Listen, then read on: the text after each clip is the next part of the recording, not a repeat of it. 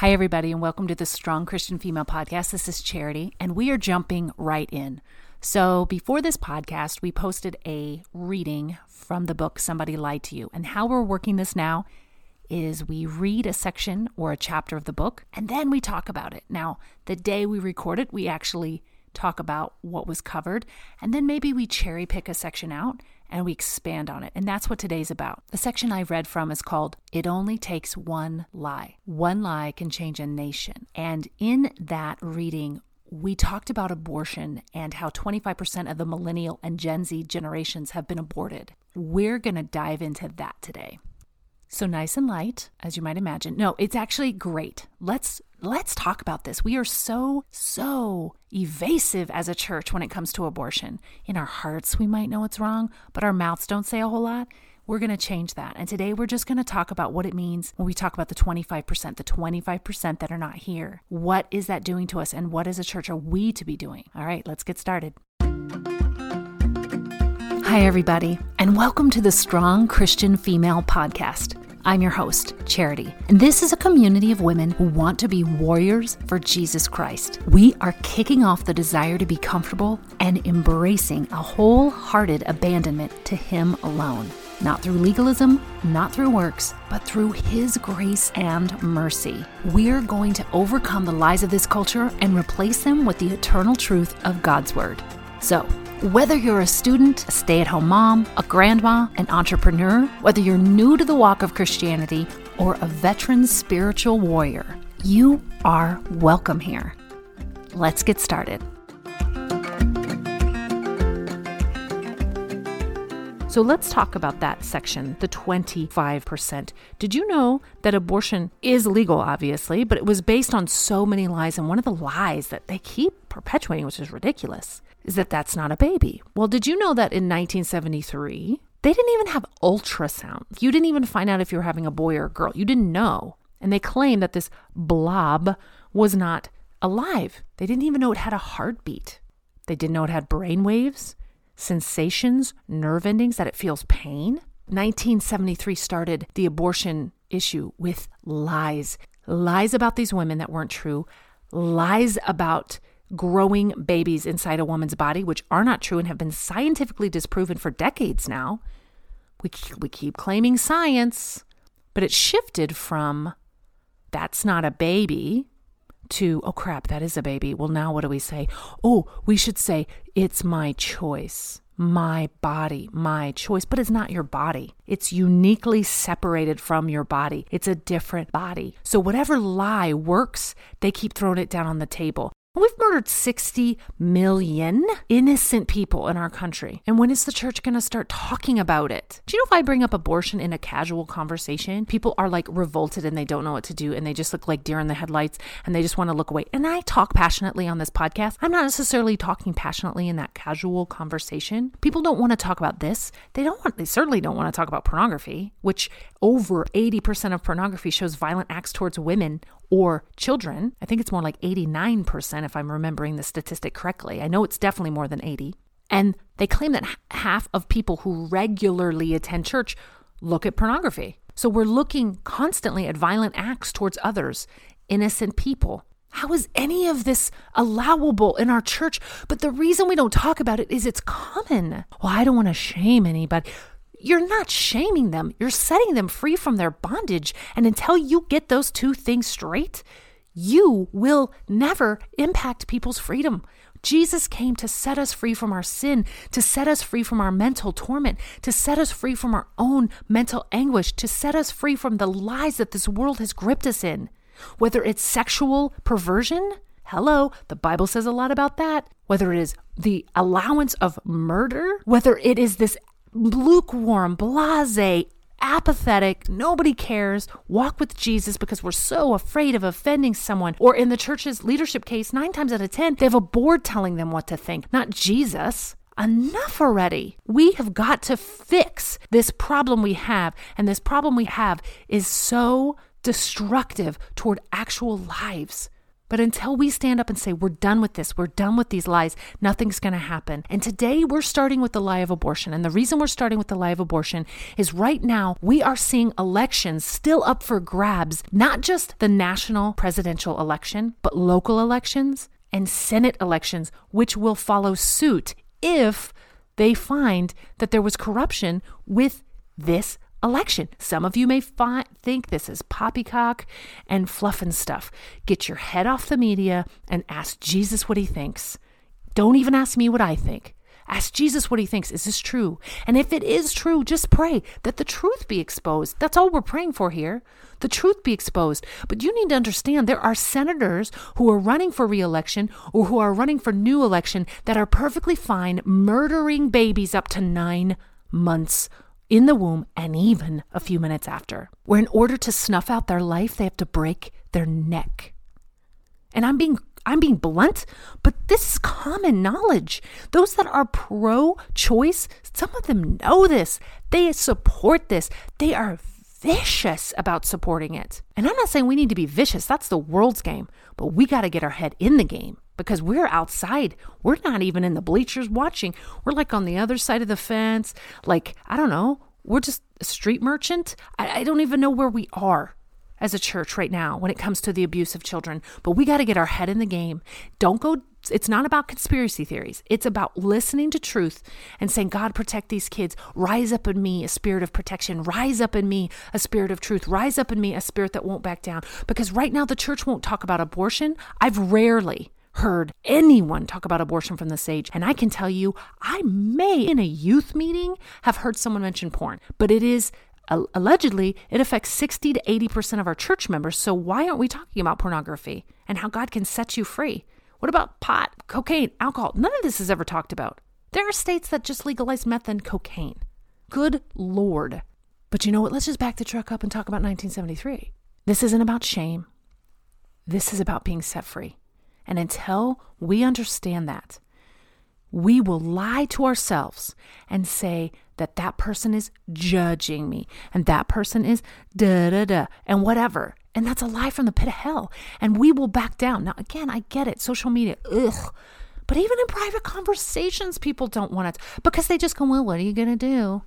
Well, I tell you what, shrugging your shoulders isn't what you're supposed to do. I'm just talking ten minutes in prayer. I'm not talking about starting an organization or going all in on that. Pray, ask God what we're supposed to do. But these policy makers must yield to Jesus to get your vote. And I'm here to tell you, most of them don't.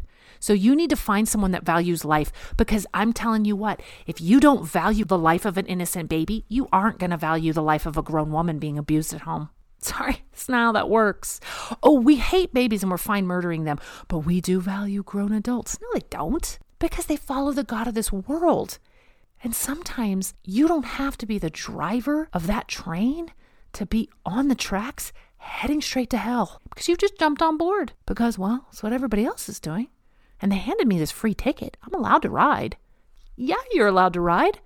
Because they don't care about you. They don't care that you're along for the ride. They, they they pray to God you're not fighting them. I mean, what would happen if the actual Christians in this nation rose up so strongly against abortion and the abuse of children, including human trafficking, which is my area of knowledge? What would happen? What would happen if instead of being passive and blasé and not caring, what would happen? Oh, we'd have a lot of people mad at us initially, but we would change the hearts and the minds of hundreds of thousands and maybe millions of people if they were just exposed to the truth. And we'll tell ourselves, because I've experienced it, they don't want to hear it.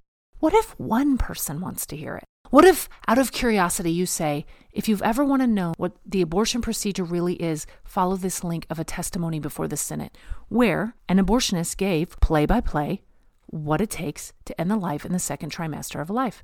He has now stopped being an abortionist. I think he might be a Christian now. I don't want to speak on his behalf, but he's left the abortion industry because he saw it for what it was, which is just absolute genocide and murder. What if you said, hey, if you support abortion, I strongly think that you should see images of what an abortion actually is. And if you aren't willing to look at those images, because they're creepy and disturbing, the worst nightmare you're ever going to have, then I think you should reconsider your stance on abortion. See, I can't look at child abuse. That's horrible, because I don't agree with child abuse.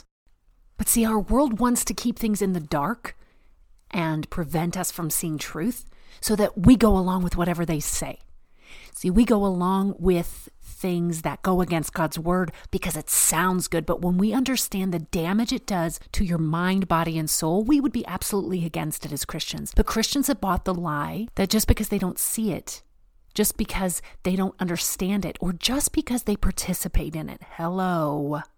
It's acceptable. It should be accepted. We don't talk about pornography in the church. We don't talk about child pornography and the growth of that. We don't talk about human trafficking. We don't talk about abortion. We don't talk about it because what if someone's participating? Oh, no. Listen, we need to talk about the elephant in the room. We need to drag the truth out, get those skeletons out of those closets, and we have got to stop pretending that God doesn't know. Us staying intentionally ignorant is not honoring his holiness. I understand there are rabbit trails and lies and just crazy, just spin outs you can do on overload of information. I don't necessarily think you should waste your time, but if you passionately believe in something or if you passively go along with something, you better know what it is you're going along with because you will be held accountable. We will be held accountable for our silence, our ignorance, and our absolute, just complete passivity when it comes to these issues that are rocking our culture right now. And the people we vote into office have everything to do with that because they make the policies and the laws that reflect the hearts of a nation. So I do not really care about someone's personality. I care about their policies. I can love every little honey word they like to say and hate their policies. But we're not even paying attention because the media has told us what to think. As for so long, we no longer think for ourselves. And God is saying, enough. You need to know his truth. We've got to get back into his word. And especially when it comes to this issue of abortion, you guys, abortion is just the first domino. If you don't think that abortion has anything to do with human trafficking, child pornography, the degradation, and absolute demise of the safety of our kids, you aren't paying attention. Because if we can murder twenty-five percent of an entire generation of millennials and Gen Z kids, then why do we think they should care about their own life? We've murdered twenty-five percent of them because they weren't wanted. Do you think kids don't realize that they aren't wanted? That children in general, teens in general, aren't wanted? You're fooling yourself if you think that the genocide of abortion, the violence and cruel act of abortion is not affecting the psyche of those kids either directly or indirectly because it spills over into our media. It spills over into how we just look at them as consumers. It spills over into how we treat them. It spills over into our value system and how we value them. And I understand this may not be how you value children, but our world does not value them. We are murdering the most innocent among us who are helpless and defenseless, and we are cheering it on as a culture. And the Christians that don't cheer it on need to get loud. I understand, again, that prayer moves mountains, but so does talking and saying things out loud. You don't have to be combative to speak truth. And yes, there's a time and a place for everything, but you know what? There's never not a time or a place, which is pretty much the M O of the church right now. There's, this isn't the right time. This isn't the right place. That might make people feel uncomfortable. We should avoid this conversation. I'm done with avoiding conversations. It isn't winning souls and it isn't changing hearts. It is keeping people in a dungeon of darkness, whether it, they are addicted to pornography, whether they are justifying abortion, whether they are devaluing their children by brushing them off all the time. We've got to bring God back to the center of our lives to align our priorities. And as a church, we're just not doing it. We're not. I had a pastor once tell me that you can't speak truth in a way that is obvious and clear and passionate every Sunday because you'll lose your popcorn crowd. He said it wasn't sustainable. He said it wasn't sustainable because people will tune you out and they don't care. And they'll stop coming to church because they don't want to hear it. He told me that. In fact, he told me that in a very encouraging way. He was encouraging me that it was okay for pastors to stay passive and not really speak truth because really they were keeping the church full of folks on their butts in the pews. So my question to the church is, if all we want to do is sit around and feel good about ourselves, why don't we just join the Kiwanis Club or maybe just go to some sort of meeting or that makes us feel good about ourselves? Why are we going to church? What's the point? If we are not any different than the culture, if we aren't speaking truth, and piercing through the darkness of these lies, what is the point? Yes, I believe in going to church, but not going to a church that absolutely does not honor God and give the Holy Spirit rule and reign in the moment. So ladies, we have a choice. We are either going to stay passive and be quiet, or we're going to find some way, big or small, whether it's going to an abortion clinic and standing outside and praying, whether it is having conversations on social media. God bless you. I mean, I'm all for that. I know that is for the folks that can handle that and really have a thick skin. I get it. I love it. I'm all in on that. But I realize it's not for everybody. Or is it to donate to these organizations that are big and loud and lovingly truthful and in your face? This is not about shame. See, shame has shut us up for too long. We think if we've participated in it in some capacity, we don't have authority over it. No, that is a lie. I know so many parents that stop parenting because they're like, well, what are you going to do? I did that as a kid. Well, you're going to tell them you did that as a kid and to knock it off, because they are going off a cliff. Just because you drove off a cliff and barely made it doesn't mean that you should let your kids do the same, or anybody else you love. So enough being passive.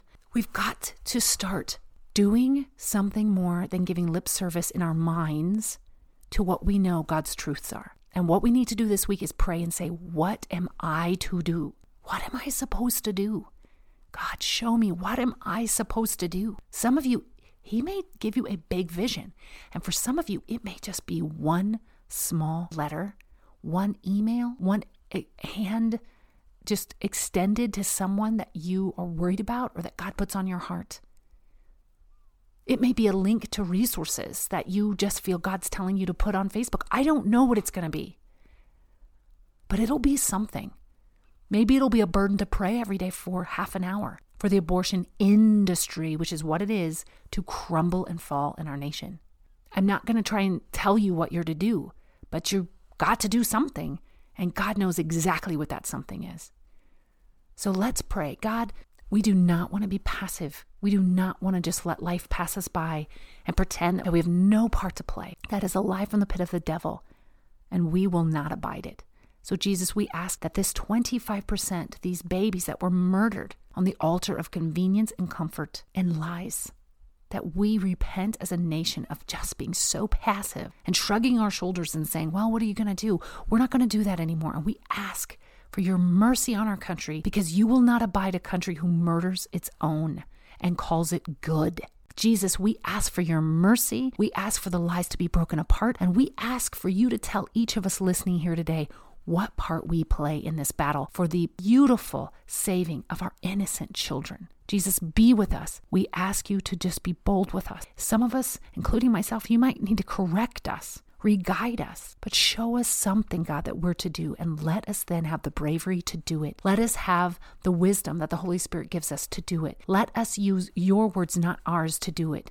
In Jesus' name, amen. Ladies and gentlemen, I just want you to know there is not anything too big for our God, but we must all play our part, because we keep thinking he's going to do our part for us. And it's not that he can't do whatever it takes, but he's always asked us to be a part of the process. And we need to start realizing that the time is now, not tomorrow.